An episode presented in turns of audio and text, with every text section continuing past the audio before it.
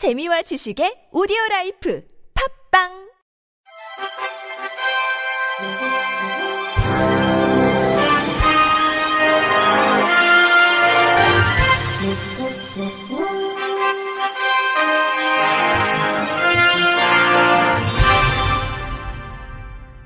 청취자 여러분 안녕하십니까? 9월 25일 금요일 KBS에서 전해드리는 생활 뉴스입니다. 수원과 서울역, 용인과 교대역으로 가는 광역 급행버스가 이르면 내년 상반기 운행됩니다. 국토교통부 대도시권 광역교통위원회가 지난 22일 광역버스 노선위원회를 개최해 광역 급행버스 두개 노선 신설을 결정했다고 24일 밝혔습니다. 신설 노선은 경기도 수원시 권선대림 아파트에서 서울역 노선과 용인시 동백에서 교대역 노선입니다. 국토부 관계자는 이번 신설 노선은 각 노선의 대중교통 통행 수요 및 신도시 개발로 인한 장래 이용 수요, 기존 광역버스 노선의 혼잡도, 지방자치단체의 재정 지원 의사 등을 종합적으로 고려해 선정했다고 밝혔습니다. 신설이 결정된 M버스 두 개 노선은 운송사업자 모집 공고 등을 통해 운송사업자를 선정하고 면허 발급 등을 거쳐 내년 상반기 운행할 예정입니다. 최기주 대광희 위원장은 앞으로도 수도권 출퇴근 시민들의 대중교통 이용 편의 증진을 위해 신도시 등 대중교통 여건이 열악한 지역을 대상으로 엠버스 노선을 지속해서 확대할 것이라고 강조했습니다. 2017년부터 지난 6월까지 택시기사의 불친절 신고와 승차 거부 처분 건수가 8만 건에 육박한 것으로 나타났습니다. 24일 국토교통부가 국회 국토교통위원회 소속 더불어민주당 박상혁 의원에 제출한 국정감사 자료에 따르면 지난 4년간 택시기사의 불친절 신고는 총 67,989건에 달합니다. 같은 기간 택시의 승차 거부 처분 건수도 11,296건입니다. 4년간 총 79,285건의 승객 불편이 접수되거나 적발된 셈입니다. 이 중 불친절 신고는 2017년 19,519건에서 2018년 22,035건으로 급증했으나 지난해 19,865건으로 줄었습니다. 올해 들어 지난 6월까지 불친절 신고 건수는 6,371건을 기록했습니다.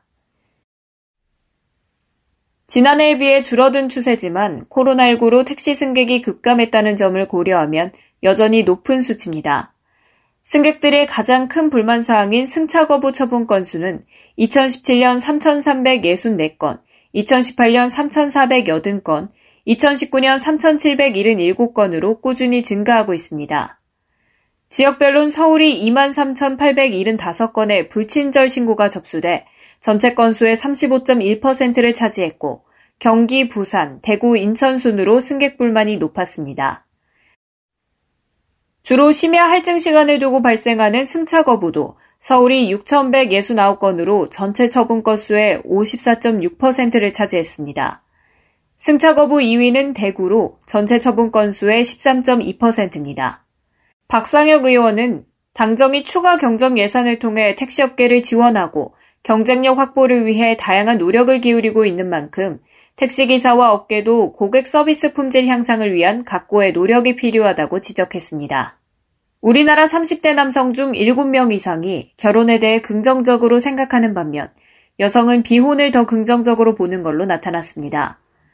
인구보건복지협회는 지난 6월 8일에서 12일 미혼 30대 청년 남녀 각 500명씩을 대상으로 온라인 설문을 통해 연애, 결혼, 자녀 행복 등에 대한 생각을 조사한 결과를 24일 발표했습니다.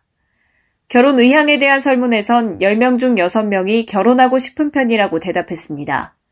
하고 싶지 않은 편이나 절대 하지 않을 것이라고 부정 응답한 사람은 전체 응답자 중 24.4%였으나 성별에 따라 차이가 있었습니다. 여성의 부정적인 응답률이 30%로 남성보다 높았습니다. 이는 결혼과 비혼에 대한 인식에서 나타났습니다.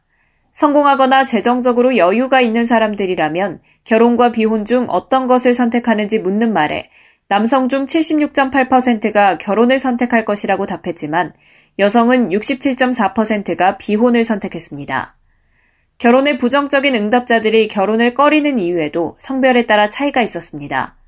남성 중에서는 가장 많은 51.1%가 현실적으로 결혼을 위한 조건을 맞추기 어려울 것으로 생각돼서라고 답했지만 여성은 혼자 사는 것이 행복하기 때문에 양성 불평등 등의 문화 때문에 순으로 비중이 높았습니다.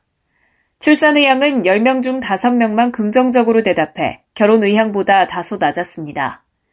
자녀를 낳지 않겠다고 답한 비율은 전체의 31.7%였는데 여성의 부정응답이 42.2%로 남성보다 2배 가까이 높았습니다.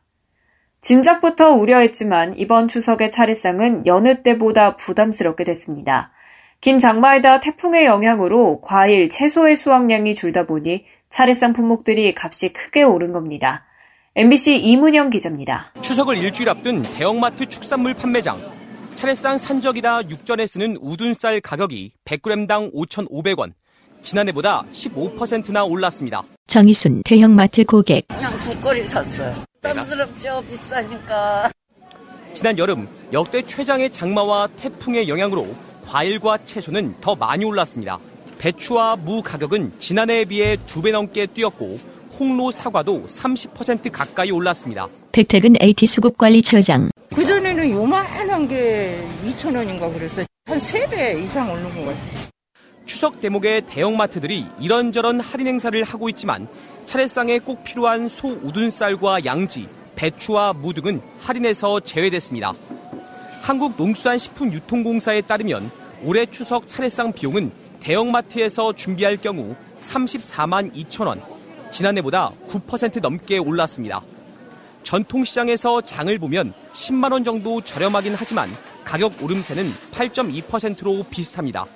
정부는 추석 수요에 대비해 비축 물량을 풀고 조기 출하를 유도했지만 공급이 워낙 달리다 보니 오르는 가격을 잡지 못했습니다. 대등 농산물의 경우 긴 장마와 연이은 태풍으로 인한 출하량이 감소해서 축산물의 경우 한우 공급량은 증가했습니다만 추석 선물 수요와 가정 수요가 증가하여 가격이 상승하고 있습니다. 코로나19로 고향에 못 가는 대신 선물을 보내는 사람들이 많아지면서 추석 선물 세트 판매도 증가했습니다. 김영란법 완화로 20만 원 이상 고가 선물 판매도 25%나 늘었습니다.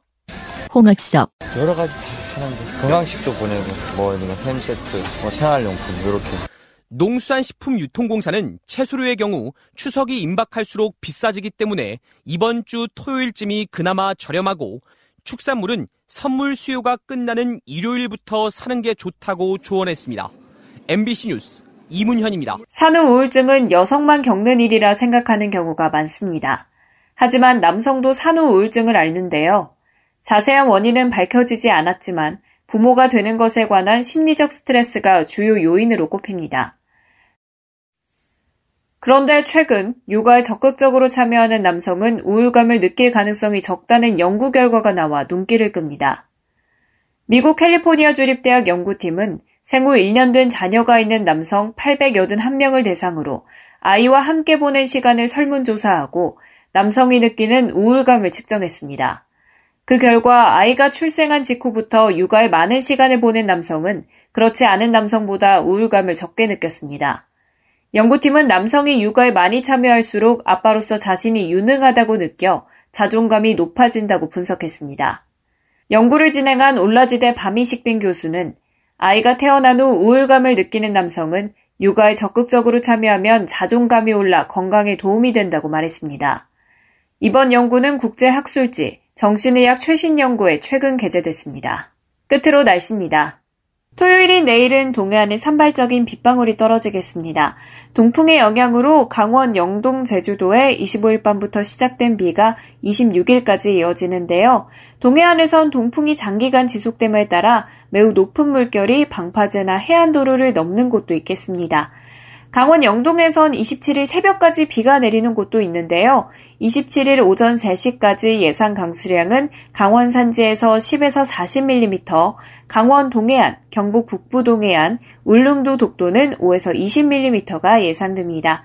내일 아침 최저 기온은 서울이 15도, 대전 15도, 춘천 14도, 울릉도 독도 17도를 보이겠고요. 오후 낮 기온은 서울이 25도, 수원 24도, 창원 25도, 전주 25도를 보이겠습니다. 미세먼지 농도는 정권역에서 좋음 수준 나타나겠습니다. 날씨였습니다. 민족의 명절 한가위 연휴를 맞아 뉴스는 다음 한 주 휴방합니다. 저희 제작진은 재충전의 시간을 가진 뒤 알차고 유의미한 장애계 소식과 생활 정보로 청취자 여러분을 찾아뵙겠습니다. 이상으로 9월 25일 금요일 생활 뉴스를 마칩니다. 지금까지 제작의 이창현, 진행의 최유선이었습니다. 고맙습니다. KBIC